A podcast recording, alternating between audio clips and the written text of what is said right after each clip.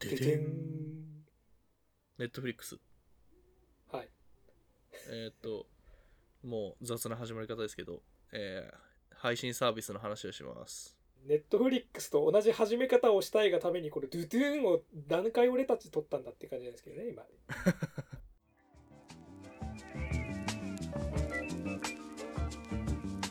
Heroes, kaiju, action movies. Hopeless otaku and occasional guests talk their hearts out. This is Remocone Radio.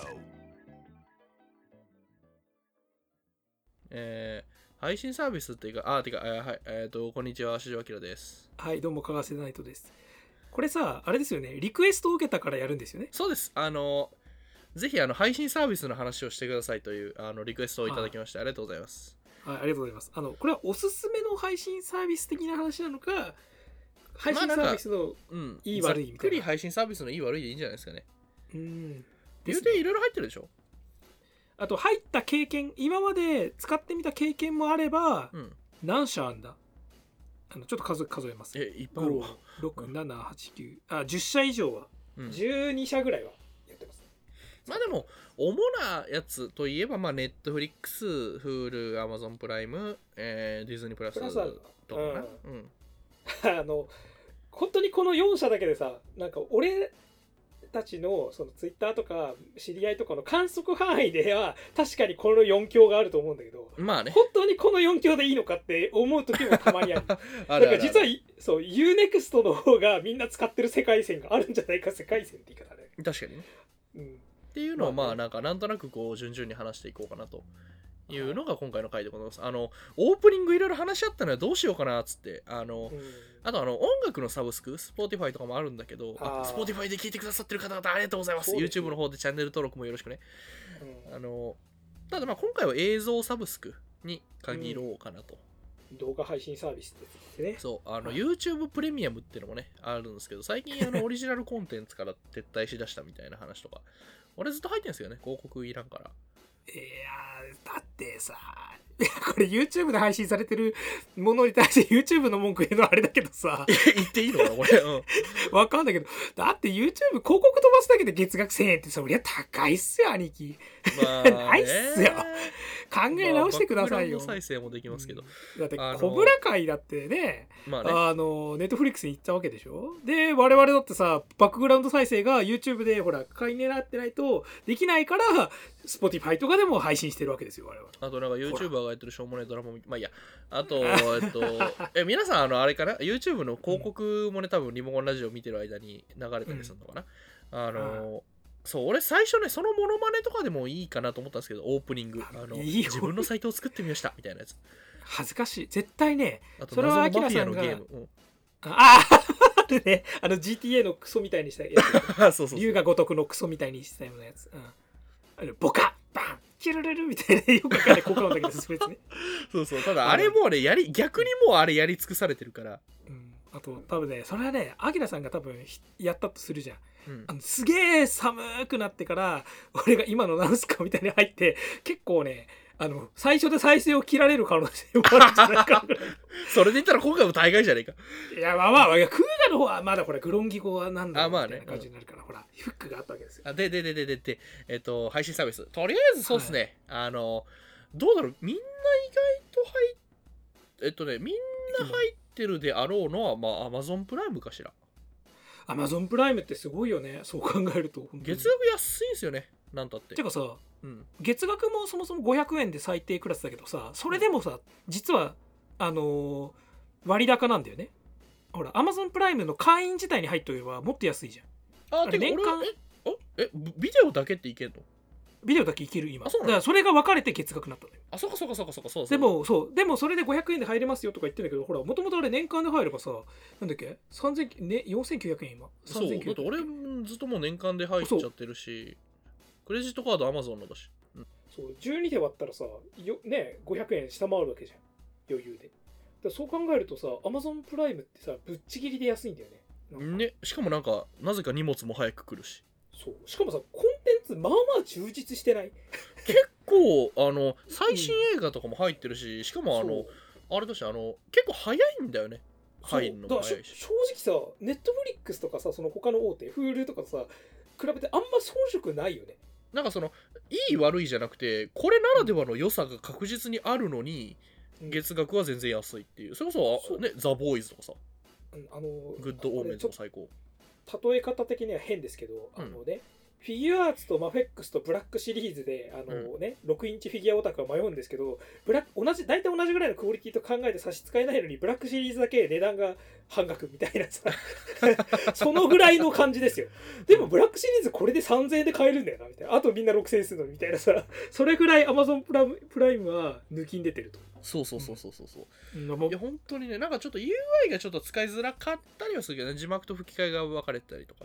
でもねこれちょっとさ、あのこの今回の話になってるけど結局先ほどね挙げたほらネットフリックス Hulu と Amazon プライムととかうん。挙げてった御三家と比べて他にも入ったことのある今は続けてないサービスの UI の良くなさを考えるとう Amazon ん。プライムがね、いかにね優れてるとは言わんがまともかはわかるよ。いや万倍増しっすよね。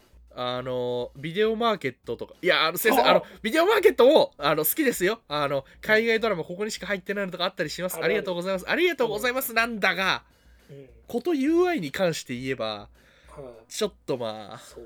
うん、だから Amazon プライムが多分なんつうのかな。あの60点合格点のだから55点ぐらいだ確かに至らないかもしれないんだけどでも、うん。下にはいくらでも30点とか20点の連中がいるから、うん。55点ってどんだけ水準高いんだって話ですよ。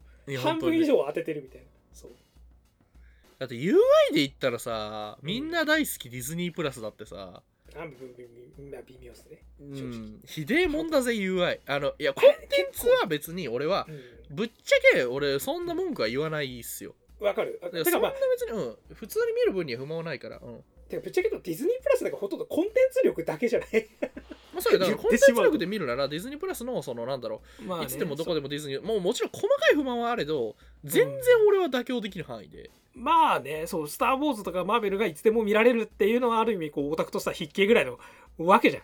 バイブルが、聖書がすぐ読めるようになってるみたいなもんですよ。あとね俺あのいとこがまだ 小さいんですけどあのあディズニーをエンドレスに流し続けられるっていうのはかなりでかい、うん。強いよね、ディズニービデオ。俺もちょっといろいろ、あの、友達とかに聞いても、やっぱりディズニープラスは入りたいって人が多いのはそこだっていうの。うん。家族で子供とかに見せれるからっつって。だって勝手に流してても全裸監督とか流れないもんあれ、あー、確かにね。う。ん、ネットフリックスはそこがちょっと、そう、あやばいやばいあのへ並行しちゃってる。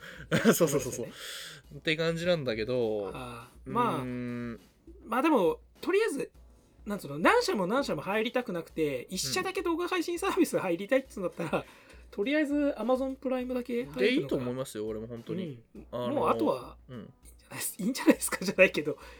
あのほらデジタルのレンタルもあるしね。あのそうなのよね。あのそこがなんかあれアプリから本当は変えればいいんですけどあれなんかアップルの規約でダメらしいんですよ。そのあアプリ内はあでその他のサイトに誘導しちゃダメっていうはいはいはいわかる。なんかあれだよね。なんか課金とかがしづらいやつね。そうそうそうそそう。うだからブラウザで買ってアプリで見るっていう方法しかダメなんですけど、でもあれもさだってほらあのー大体月に1回か2回ぐらいさ100円レンタルとかやるじゃん。やるやるやる。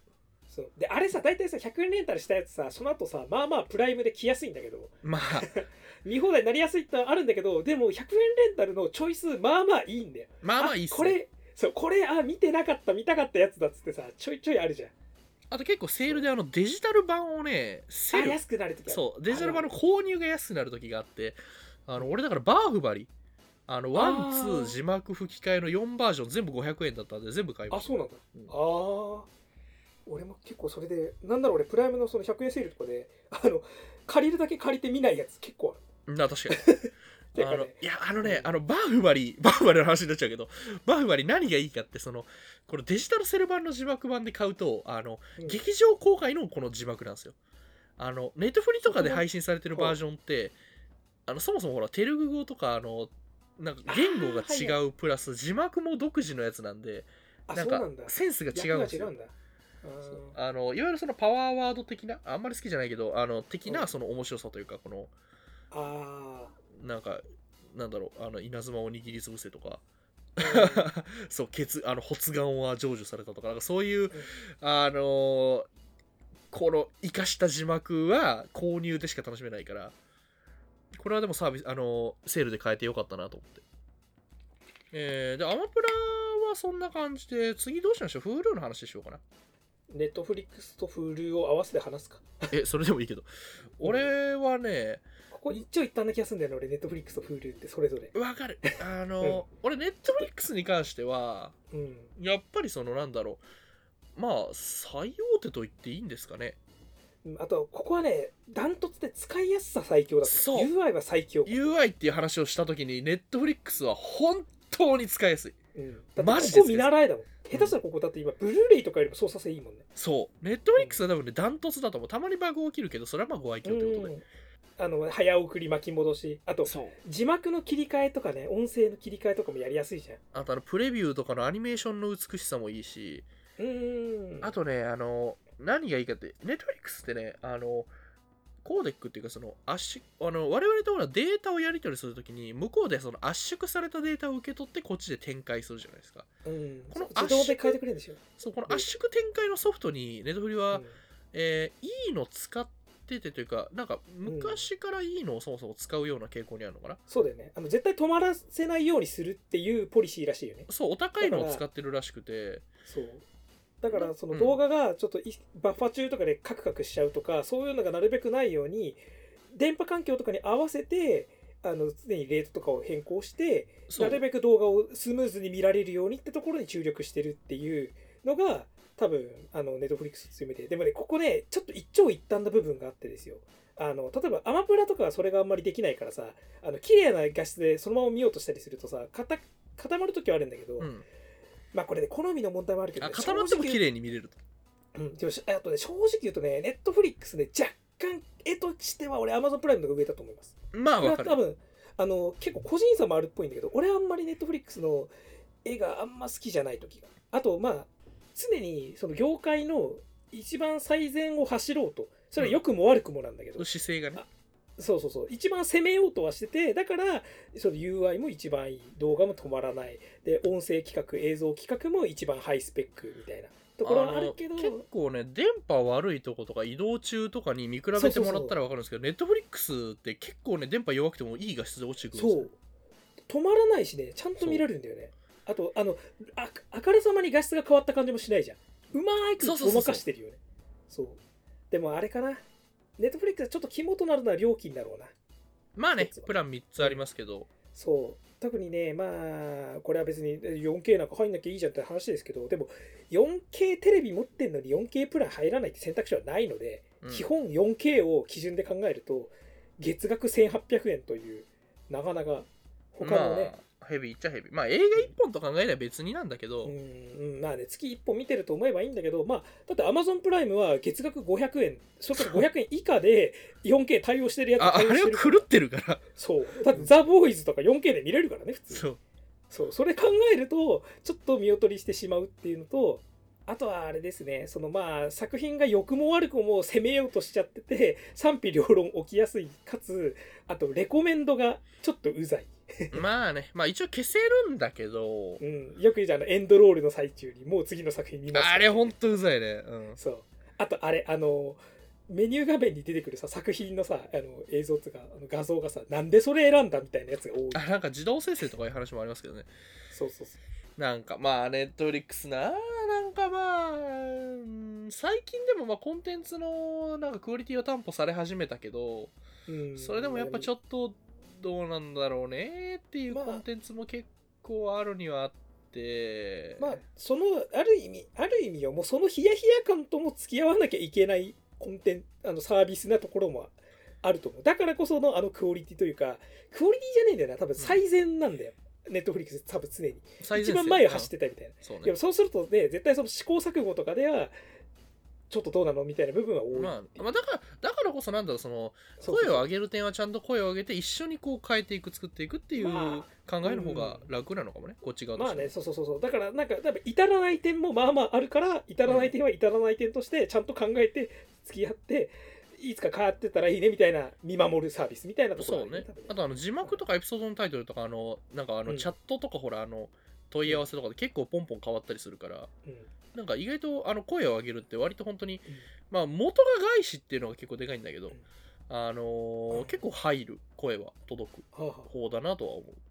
あとですね、俺、ネットフリックスに対して、ちょっと一件だけね、一つね、俺が実際に起きた問題なので、これはもう文句というか、これ本当注意勧告なんですけど、あの、ネットフリックス、若干セキュリティが甘いらしく、ほあの、二段階認証みたいなのができてないのか、結構ね、海外の人から勝手にパスワード変えられて、いじられて、その、登録メールアドレス変えられるってことはある。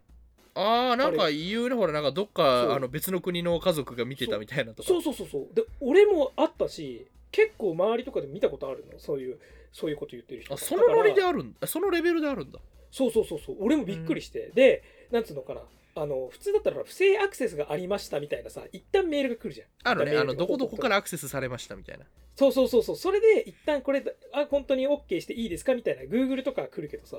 それがないの。なんか変更しましたとか来るの。変更しましたじゃねえよって感じでそれ俺やってねえからみたいな。でアクセス場所がさ俺なんか基本日本で日本人として使ってるのに明らかに海外だったら疑いよって感じするじゃん。まあ。カリフォルニアとかだったらさ。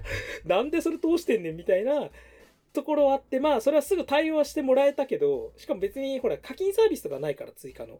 うんまあそうねだからここで終わ完結してるからこそいいけどさっていう終わり方になる。でもねだってこっちは入れなくて見れなくなって料金はこっちで払ってるわけだからさ、まあね。入れなくなったらそりゃそうだね。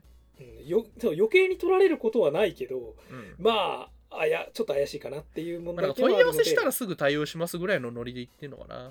そうそうそうそんな感じだからちょっと気をつけた方がいいですよ特にあのメールとかあんまり気にしない人とかネットフリックス最近見てねえなって人はいつの間にか乗っ取られてる可能性もあるっちゃあるから。まあね。うんじゃあネットフリックスオリジナルとかでなんかあのおすすめとかあったらガーッと言ってください。ありますかネットフリックスオリジナルそう。えー、まあ無難にブラックミラーかな？当たりブラックミラーね外れだけど。ブラックミラー大好き、うん。ブラックミラー回もいつかやりたいですけどきそうそうそう。うんみんな聞くのかな？うん。あとあれはほら1話完結のオムニバスだからさ別にどのシリーズじゃないからぶっちゃけどのエピソードから見てもいいし。そうね。俺あのあれしかもラブデスロボットも好き。ああラブですね。ラブですねはいはいはい。まあラブですとブラックミラー多分同じ枠だよね、うんオムニバスそうん、ちょっと胸くそ悪い SF みたいな。うん、そう。うん。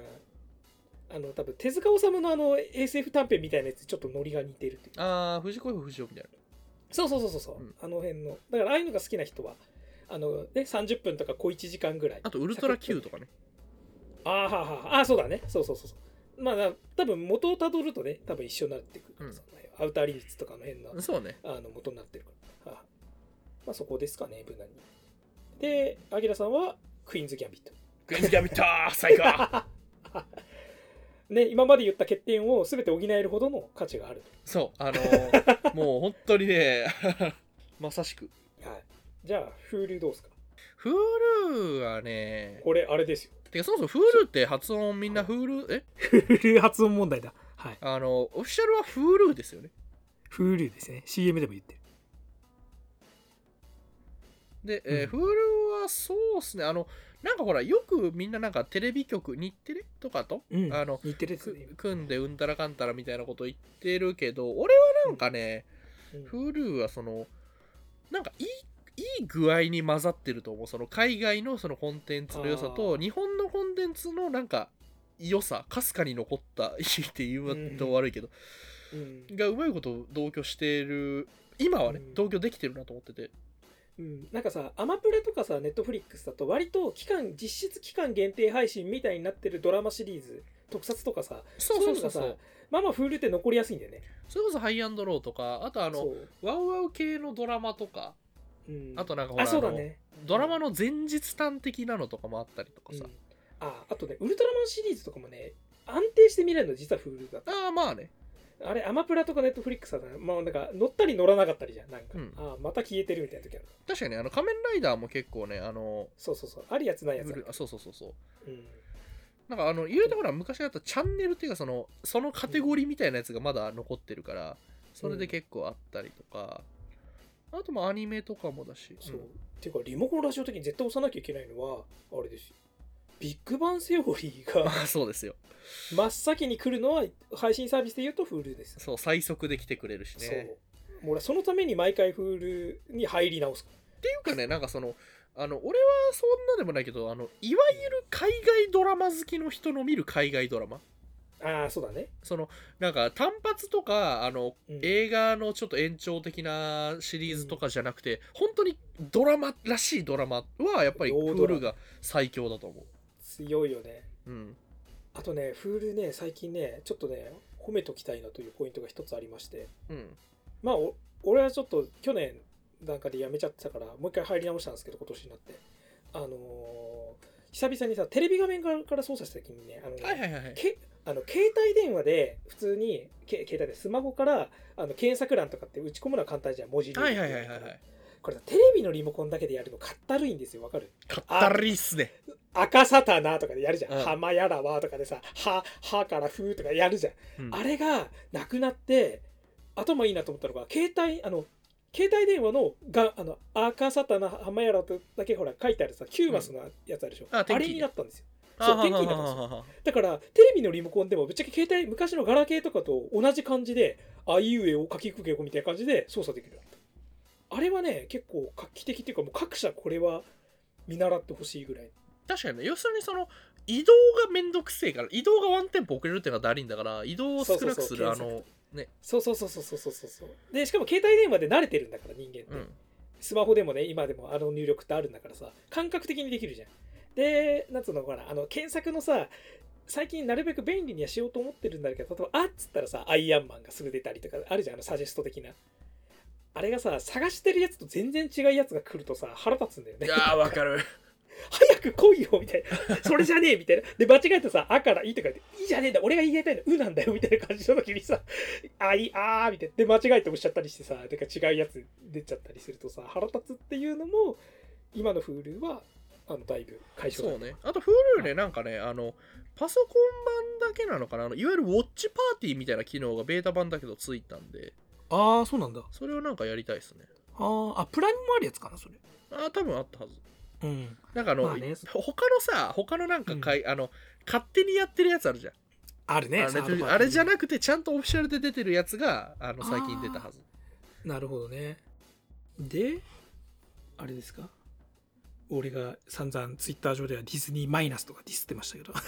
ディズニープディラスですねズニープラス。はい。まあなんか俺はまあまあすうんいや本当にね俺なんか別になんかいやまあ文句を言おうと思うなんか嫌な映画みたいだな。文句を言おうと思えばいくらでも言えるんだけどあ うーんそれ以上にこのコンテンツのか充実性とかその偉さっていうところが勝っちゃうな俺の中では。ーまあ、あとはディズニープラスはまだマシなのは言うて値段取ってないんだよそこまで。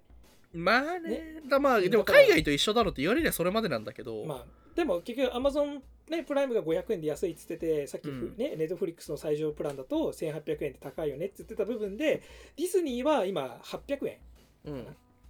ぐらいじゃん。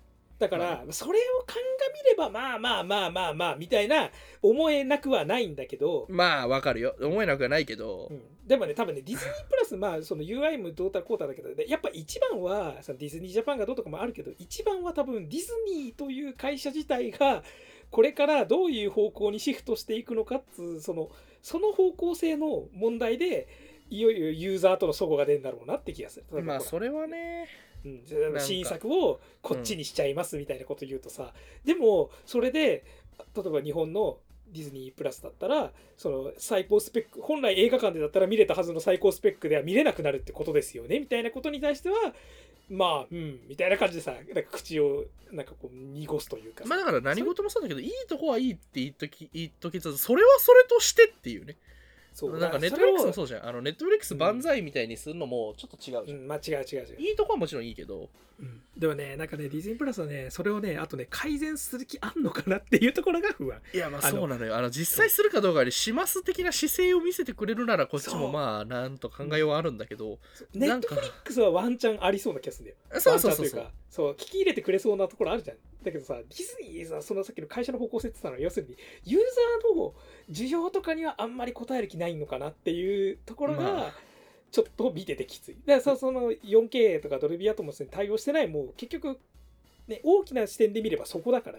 そそれはいずれ対応しますのように見えないんだよ。対応する気ないんかいみたいな。ただまあでもこういうのに限って急に対応するとかあるよね。しれっとね。それならそれでお前先に言っとけやと思うんだけど、そうそうそうそうそうそう。だからもうね まあ、言えないとこもあるんだけど。まあねでも年内2話ぐらいさ言ってほしいじゃん。それもユーザー目線というものじゃない。まあね。ねだからそこであんまりちょっとユーザー第一じゃない感じがどうしても気に食わないという部分はあるけどやディズっぱその、ねニーへの信頼もそうだしプラス1個入っ間に入ってるっていうのがさ。うん、そうそうそう特に日本でローカライズされた時にうんぬん。でドコモが噛んじゃってるうんぬんみたいなところでやいのやいの言われてるけどそれでもねマンダロリアンは大傑作だったしワンダービジョンもね楽しみっすね。皮切りにこれからいろいろねマーベルドラマシリーズがどんどん始まってね、楽しみというか俺の場合はあの俺をもう一度 MCU に狂わせてみろというぐらいの立ち位置ですよ本当。てかもう世界中の人も結構思ってるでしょ。あの、ねね MCU から1年以上さ空いちゃったからさ。うん。みんな割と MCU に下が下がってるところでさね結構もう一度つかめるのかお前。っていうかブラックウィドウ公開できてないしさみたいな、ね。その状況下でどんだけマーベルがやるかみたいな、まあ俺の場合は世界中の人人々よりもう一段下ですけどね。あのエンドゲームに失望した側なんで。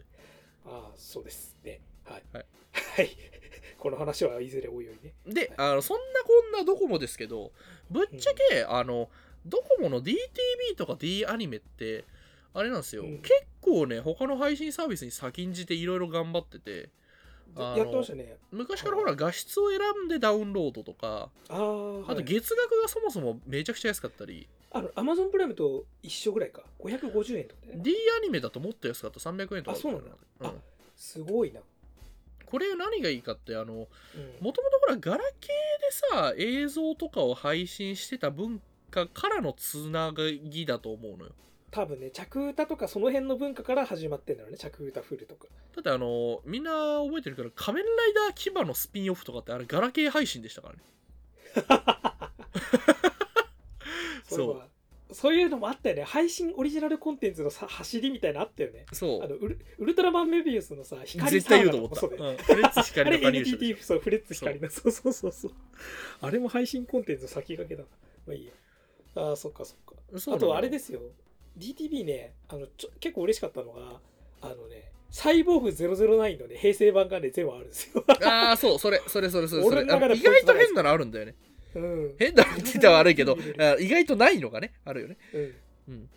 でもね結構ねちょっと致命的なのは DTV が、まあ、映画好きの観点からするとあ大画面で見ることを想定完全にしてないんですよね。まあね。あの確かねドコモのなんか専用の機器かなんかを通すとテレビに映せるらしいんだけどせいぜいタブレット？そうあのプラットフォームでは対応する気がないらしいんだよねあそのアプリ的には。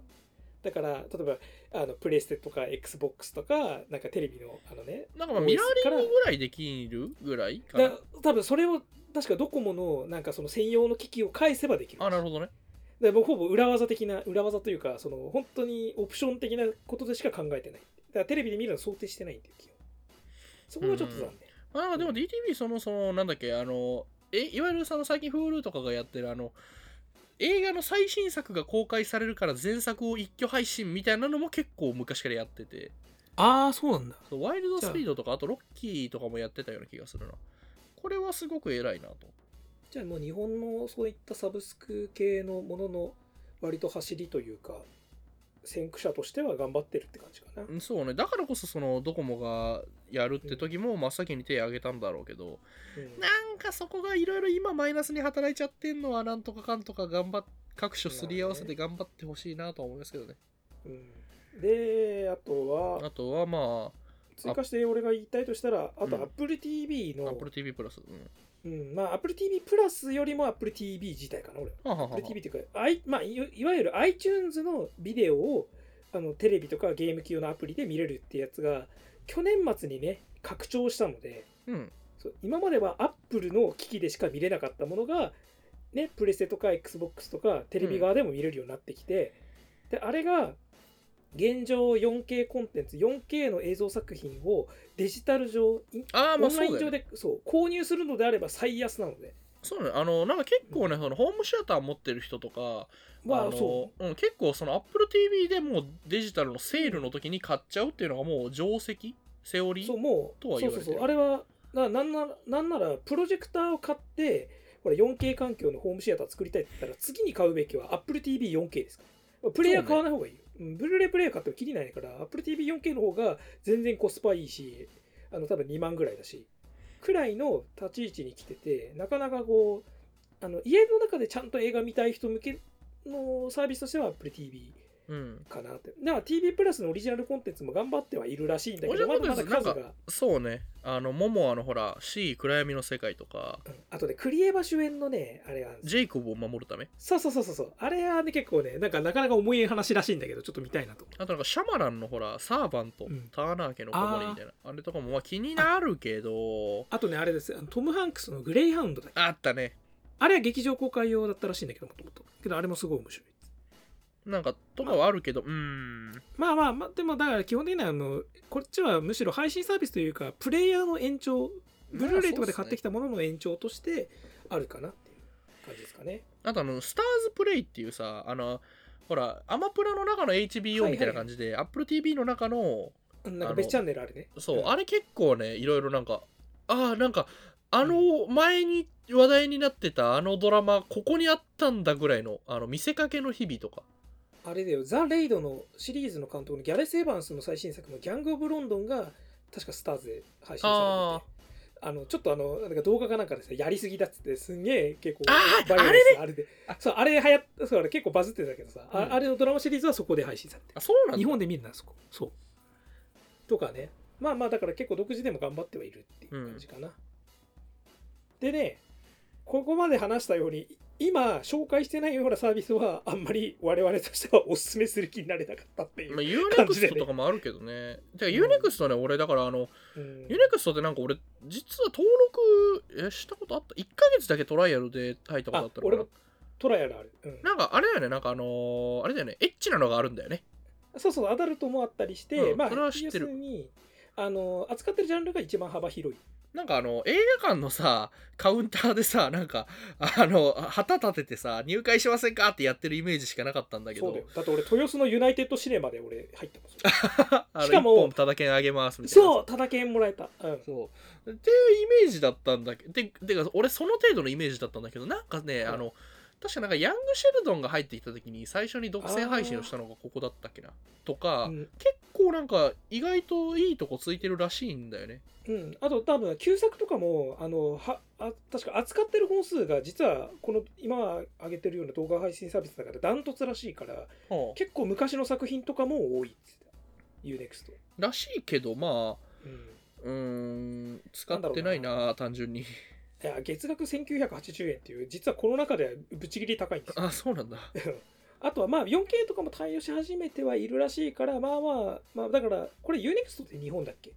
え外資じゃない多分そのはず。なんか日本っぽいよね。ねどうなんだろう。うんだからまあその中では割と頑張ってる方の一つだけどまああんまり使ったことないから正直わかんねえかなっていう部分がありますはいすいません。あとあとはまあなんだろうな TSUTAYA.TV も確か高いんだよ月額2000円ぐらいですあとあれ、あの、アニメとかがやるときにさ、もう俺結構アニメ見るからそうなんだけど、あの、あとドラマとか、あの、FOD、パラビ、TVer とかで独占配信って書かれるとげんなりする。あの民放系のやつねそう。なんか別に、そこまで恨みはないけれど、FOD 独占配信って言われたらもう心の扉がガシャーンってしまっちゃう。あれで電車の広告とかでよく見ない？あ、そううそうそうそう。だからゴールデンカムイもさ、あ あの、あれなのよ、あの、要するにその1年ぐらいしたら、あの、アマプラとかに、ほら、FOD とか言って、かかっこ FOD とか言って、あの、出向みたいな感じで、出張コンテンツみたいな感じで来るんだけど、ーあるじゃん、ほら、かっこバンダイチャンネルみたいなさ、ああいうやつ。ああるね。で、来るんだけど、やっぱり最速じゃないから、っ ていうか今思い出したよ。俺バンダイチャンネルもあったわ。東映ファンクラブもあった。あ、東映特撮ファンクラブ入ってるよ、俺も。え、ちょっと東映特撮ファンどうしよう、俺解約しようかな。そうでしょ？ライダー見て。そうあとで東映特撮チャンネルとあのファンクラブとあとバンダイチャンネルはマジで UI クソ 言っちまおうクソあのねあのねこ東映特撮ファンクラブの UI 俺吐きそうになる。やこれ設計したやつマジ出てこい。そう。あのねこの2点がマジでさっき100点満点の点数で Amazon プライム55点って言ってたじゃん。あの中で言うとこいつらがマジで0点。本当に点数上げられない。ぶっちぎり最下位だとそう。ひどい。でここを見ちゃうと Amazon プライムはい本当にマシだから逆にその無料期間の間だけバンダイチャンネルとか特東映特撮あのファンクラブに入ってみるのありかもしれない。確かに。一回そこを知っとくっていうね。そう。おいかに大手のサービスが恵まれてるかっていうまずねまずそれを知った方方がいい東映も結構大手のはずなんだけど。まあでも東映東映さん何なのあれ？あのよよくわかんないよね。なんかいやあれマジでさん。えしかもあれ別にサービスリリース当初があれだったらいいけどさあれでいいと思って続けてんのマジで狂ってるぜ。てかあれでしかもファンクラブっていうなんかこううその名前からしてちょっと内輪感もあるけどさつまりあの内輪にいるやつはあれでいいと思ったのって感じあるじゃんいや本当東映特撮ファンクラブでさ漫画読んでるやついる？あいるか。ごめんなさいすいません。あのじゃあね東映特撮ファンクラブで「仮面ライダー01」の第21話を「はい今から再生してください。はいどうぞ」って言われて多分再生できる人いやあのね10人いたらね3人ぐらいだと思う。そのぐらいむずいよあの UI 猿の知能テストじゃねえんだから。そうあけどなんでどこがどうなってどこに行くのみたいな分かんなくなった。あれすごいよね。なんであんな分かりづらい UI を思いつくのかがでバンダイチャンネルも結構ひどい。うん。しかもバンダイチャンネルは後であの SD 画質の作品ばっかなの。ああまあまあしょうがないけどね。しょうがないんだけどだって YouTube でほら最近ほら無料配信やってるやつもあるじゃんアニメとかで、最近のアニメとかでほら週ごとの週替わり配信。あっちの方が画質いいんだよ。有料のバンダイチャンネル わかる。だって俺勇者王ガオガイガーをさあガオガイガーはバンダイチャンネルで確か画質いいんだ。なんだっけな。なんかのロボットアニメを見ようと思ったらこれ YouTube の配信待った方がよくねって思った。有料で入る意味がないと思って解約した。速攻で。もうねこのサービス2つはね最低です。あ俺ねあの意外とみんな盲点だけどアベマプレミアムアベマの。あアベマは結構ねあのまあプラットフォームが結構でかい分あの俺の嫌いなやつが番組持ってたりしてムカつくんだけど、それは置いといてああの結構ほら俺ヒプノシスマイクとか好きだったりするからあはい。そういうコンテンツごとにそのお金をしっかりかけてしかも結構 UI が綺麗なのよあれ。だからもうああなるほど。完全にスマホ向けに設計されてるっていうのもあってあのああれみ UI の感じじゃない？あれみたいあのトルネとかナスネみたいな感じであはあはあはあ。なんかポンポンポンと切り替えていろいろどんどん見られるみたいな。ああクロスバーみたいになってるもんな。そうそうそうそうそうそう。クロスメディアバーだっけ？うん、うん、まあそうそうそうそう。クロスん？ああいまあいいや。あなんかあったよね。あの昔の PS3 的なそうそうそうそう。ああれぐらいのノリでコンコンコンと切り替えられてしかもいろいろこうバラエあのアーカイブとかも残っててただアーカイブがししれっと消えたりするから嫌なんだけどそれはまあああはい。でも結構アベマプレミアムはあのー都度入ります。いいのがあったり見たいのがあったりする、うん。ねそうあのね一番ね今も出たけどね一番はまあずっと続けてる配信サービスがあってもいいけどあのね見ないまま金払ってるのもったいないから あのしょっちゅう解約したり入り直したりをね繰り返してもいいと思います基本。ていうかそれが本当は一番いいんですよね。健全ですよ。だってね入ったりやめたりすればさ月額だけで済むわけじゃん。そうそしたらね安いんだかでも俺アマゾンで買い物ずっとしてるからアマゾンプライムは絶対出られないけらど。あアマゾンプライムあと年間で払っちゃうからさ。そう。もうだからああ更新されたらまた1年使わなきゃと思うじゃん。オタクがよくやる例えじゃなくてアマゾンプライムに関しては本当にライフラインだからなそうまあアマゾンプライムだけはなんか今話今言った話とも残念ながら別枠になってるっていうのが 現状ですね、そうね。うん。あだから一番のおすすめはアマゾンプライムです。まあはい。無難に、みんなもライフラインで命をつなごう、うん。まあ配信サービスの話になるとこんな感じですかね。はい。参考になったでしょうか。どうなんだろう。あのまあとりあえずアマプラに入ってネットフリは UI がいいから、あのまあだからそのマジで配信サービス入ってない人そんな人いんのかな？これ聞いてる人で。あのとりあえずアマプラかな？でちょっとなんかそのスマホで映画とか見たいかなという時はうん。まあ俺としてはまあネットフリックスがそのやっぱ UI の良さっていうところで第一候補、ただうん入りたいのがあったりあとバラエティをダラダラ流し見たいっていう人これ結構意外と多いですけあどはやっぱ Hulu っすかね。うん、テレビ番組強いからね地上飯食ってる時とかあのなんかねがっつり見るんじゃなくてなんかもうダラダラ見ときたい時とかってやっぱあるんですよ、うん。それやっぱ Hulu あが強いですね。うん、であとはまあ独占コンテンツで特に我々のようなオタク層的には強いのがディズニーって感じだよね。まあディズニープラスはやっぱ話題っすね。話題作っすね。本当の意味での、まあねマジでね,、まんねさっきディズニープラスの文句死ぬほど言ったけど、うん。マンダロリアンはねその文句を全て覆るほどのねもうあれがあるのでね俺マンダロリアン会でも散々話したけどこれは見ないとスター・ウォーズファンとして次に進めませんよってぐらいのことをやっちゃってるので。うん。ってな感じですね。はいででマジで東映特撮ファンクラブはクソだぞ 一回入ってみてほしいあの、いや、入って、なんで生贄入りすんだよ。あの、ユ YouTube プレミアムに入ってるみんなはリモコンラジオもバックグラウンドで聞いてるのかな？ありがとう。はいでも Spotify でも聞けるぜそうそうそう。余計なこと言わなくていいんで。そうなんで、あの、チャンネル登録よろしくね。あそうだそれはねお願いしたい、はい、あと、あの、あれ、あの、ハッシュタグリモコンラジオ、カタカナ7文字でリモコンラジオで、あの、こんな感じになりますけど、あの、この話してほしいとかもぜひあったら言ってね。はいあと、この回の感想もよろしくはい、みんなのおすすめの動画配信サービスも語ってくれよな。語ってください。意外とね、俺知らな、マジで知らない場合もあるからね。よろしくね。じゃあ、ありがとうございました。はい、お疲れ様です。ありがとうございました。今回のリモコンラジオいかがだったでしょうか？チャンネル登録高評価よろしくお願いします。いやー映画って本当にいいものですね。